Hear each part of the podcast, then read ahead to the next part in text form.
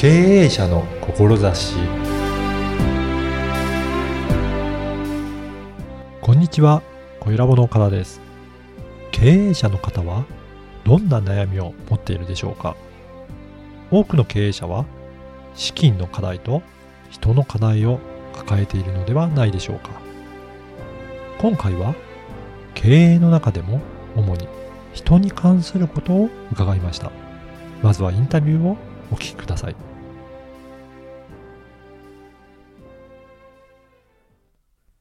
今回は感動経営コンサルタントの内田隆久さんにお話を伺いたいと思います内田さんよろしくお願いいたしますはいよろしくお願いいたしますまずは、あの、内田さんがどういった、あの、仕事をされているか、あの、簡単な自己紹介からお願いいたします。はい。えー、私はですね、感動経営コンサルタントとして、えー、人を大切にする経営ですね。うん、はい。あの、社員一人一人が、まあ、本当にこう、主体的に笑顔で、えー、活躍してくれる、うん、そんな会社づくりをですね、お手伝いしております。おやっぱり会社にとって、その人っていうところはすごく大切になってくるんですかね？そうですね。まあ、企業は人なりと言いますけれども、うんうん、その人が輝いている企業とそうでない企業、まあ、やらされ感と、まあ、主体的、まあ、自律的に働いている企業さんとは、うん、まあ、大きな差がね、あの、うん、あるんではないかなと思っています。でも、なかなかその経営者の方が主体的に動いてほしいって言っても、そう簡単に動いてもらえるものでもないのかなと思うんですけど、はい。これってどう、どうなんですかね？なかなか動いてもらうのって難しいです、ことなんですかね？うん。まあ、これもその経営者のその思いというんですかね、経営に対する考え方次第だと思うんですけれども、はい。本当に経営は経営者で99%決まると言われています。おはい。その中で会社を経営する経営者が、こんな会社を作りたいんだ。っていうものを、まあ、旗を掲げて、この指止まれ方式で、集まっている社員さんっていうのはやっぱり輝いていますよね。おだから、な経営者の方がそこを、どういったことをやるんだっていうことをしっかり明確に示してるっていうことですかね。あ、そうですね。うん、うん。で、そ、うん。そうするとそこについていくかどうかっていうのが、まあ、社員さん、もうそこで働いてる方が、えー、そこに共感してるかどうかっていうところがあるっていうことですかね。あ、そうですね。うん。まあ、実質的にはその理念経営っていうようなね、ことをお伝えしてるんですけども、はい、掲げてる、まあ、会社が何のために、誰のためにあるのか、まあ、それが理念になるんですけども、その理念に向かって、えー、会社が経営されている。なおかつ、まあ、その理念の、えー、に向かって、こう、社員一人一人が働いている姿が、こう、自分自身の成長に、結びついている企業さんっていうのは非常にこう、まあ、成長過程もね、あの、しっかりしてますし、はい、まあ、こう階段を登る、ステップをこう一つ一つ登っていくような成長をしてるんじゃないかなと思います。うん、うん、あのー、経営者の方が、じゃあ理念を掲げて、その社員の方が、そうやって成長できるよね。それっていうのは、なかなか経営者の方も自分でやろうと思っても大変かもしれないですけど、どういったところから そうやって手をつけていって経営していくといいかなって考えられてますかね。そうですね。あのー、創業者の方であれば、自分がこう創業していく中で、まあ、やはり夢を語って、思いを語って、徐々に徐々にこう仲間が集まってくるっていうような経営をされていると思うんですが、まあ、2代目、3代目の経営者の方は、あの、創業者ではないので、創業の思いがなかなかこう、あの、自分のね、えー、体に染み込んでなかったりだとか、はい、えー、逆に自分が経営者にトップとしてなったとしても、えー、自分よりも年上のね、えー、方がいたりとかして、なかなかこう、はい、思いを伝えられない、こう、リーダーシップを発揮できないっていうようなね、ご相談があるんですけれども、そういったことも、あの、しっかりとした、えー、名言の仕方、または体制の作り方、仕組みの作り方で十分伝えることができます。おあの、内田さんは、じゃあそういった企業さんがいた場合、どういうふうな、とあの、関わり方をされていらっしゃるんでしょうかね？まず、あの、経営者からご相談をいただいて、はい、まあ、現状の中で、まあ、離職率が高いとかね、えー、人間、社内の中でこう人間関係の問題が起きているだとかっていうようなご相談が多いんですけれども、まあそういった時に、じゃあ何が問題なのか、で、どこがいけないのか、はい、まあ、問題を問題として捉えてしまうと大変なことになるんですけれども、根本、本質として何を成し遂げたいのか、誰のために何のために会社を経営しているのかっていうものを、うん、まあ、経営者自体、経営者ご自身にですね、軸をしっかり作ってもらうっていうようなサポートから入るんですね。うんうん。じゃあ、まずは、そういった経営者自身といろいろ話をしたりとか、あの、思いを聞いてうん、経営者の軸を作るっていうところが一番大切になってくるんですかね。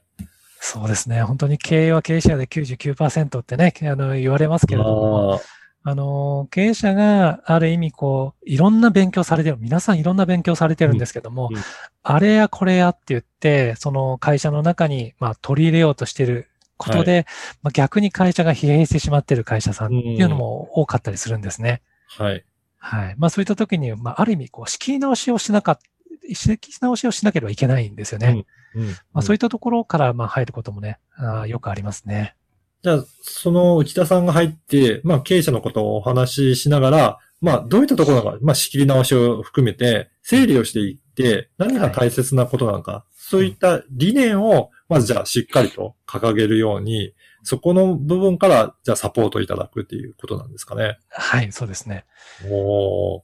実際にそういうふうにサポートをされていくと、まずじゃあ、経営者の方とかって、どういうふうに変わっていくというか、なんか変化とかはあるんでしょうかね？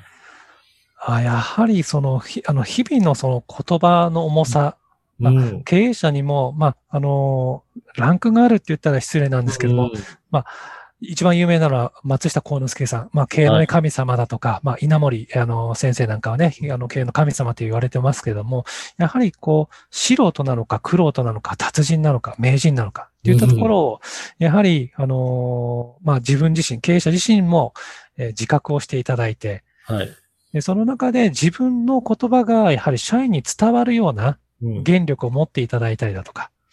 うん。まあ、その社長自身にね、ついていきたいって言わせるような、うんあの、魅力を持っていただくっていうことが非常にポイントになってきますね。うーん、なるほど。やっぱりその経営者についていきたいと思っていただくっていうところ、やっぱりそれ、そこによって会社も大きく変わってきますよね。そうですね。うんあの、この番組は経営者の志という番組なんですが、ぜひ、はい。内田さん自身の志についても伺いたいんですが、どういった志で今やられているでしょうか？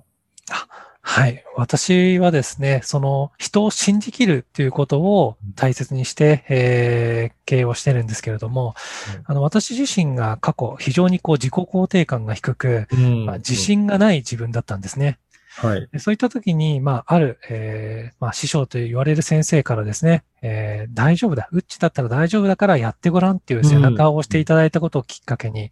まあ、ある意味、こういった世界にね、飛び出したわけなんですけれども、はい。人は本当に信じられた時に、本当の力を発揮する。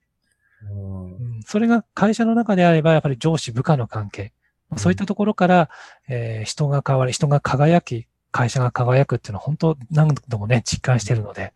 まあ、そう私はそこだと思っております。じゃあ、内田さん自身もそういった信じていただくっていうような経験を通して、はい。まあ、あの、し社員の方だったりとか、そのメンバーの方、そうやって信じていただけるようになると、本当の力を発揮できるようになるっていうことなんですね。はい。うん。ぜひ、あの今日のお話を聞いて、ちょっと内田さんの、あのお話もすごく気になるという方もいらっしゃるんですけど、なんか、あの自分自身もちょっと体験してみたいとか、もうずっと詳しくお話を聞いてみたいっていうような方いらっしゃった場合は、どういったところからお問い合わせするとよろしいでしょうかね？はい、そうですね。あのー、ホームページにも無料相談とかですね、あのー、設けておりますので、まあ、定期的にこう、メルマガだとか、はい。Facebook でも情報を投げておりますので、そういったところからお問い合わせいただけたら、うんえーじっくりですね、まずお話を聞くところから、えー進めて、あのーいきたいなと思っております。やっぱり、その経営者がどういうふうに考えているか、そこのお話をする部分ってすごく大切にされてるんですかね？そうですね。まずは本当に現状、どう、どんな状況でどんなことに困られているのかっていうのはじっくり、まあ本当にうん何時間でも聞くっていうことがありますね。うんやっぱりその経営者って本当に孤独っていうふうに言われてますけど、やっぱりなかなかそう言って、社員の中で、というか会社の中では相談できるような人もそんなにいないのかもしれないですけど、こういった内田さんのような立場の人にしっかりと聞いていただくっていうのはすごく大切な時間なのかもしれないですね。そうですね。それは本当にあの、貴重な時間だって言っていただいているんですけれども、あの、意図してそういった時間を取らないと、まあ、経営者の方もストレスになってしまったりだとか、はいああの、気が緩まない、心を許すっていうね、時間はね、本当に大事だなと思っております。うんあのーぜひそういった時間を取りたいなという方いらっしゃいましたら、このポッドキャストの説明文にも、えー、URL を記載させていただきますので、ぜひ内田さんに一度問い合わせて相談乗っていっていただければなと思っております。あの、また次回も、あの、より詳しいお話も伺いたいと思いますので、ぜひまた次回もよろしくお願いいたします。はい。よろしくお願いいたします。はい。えー今回は感動経営コンサルタント、内田隆久さんにお話を伺いました。ありがとうございました。ありがとうございました。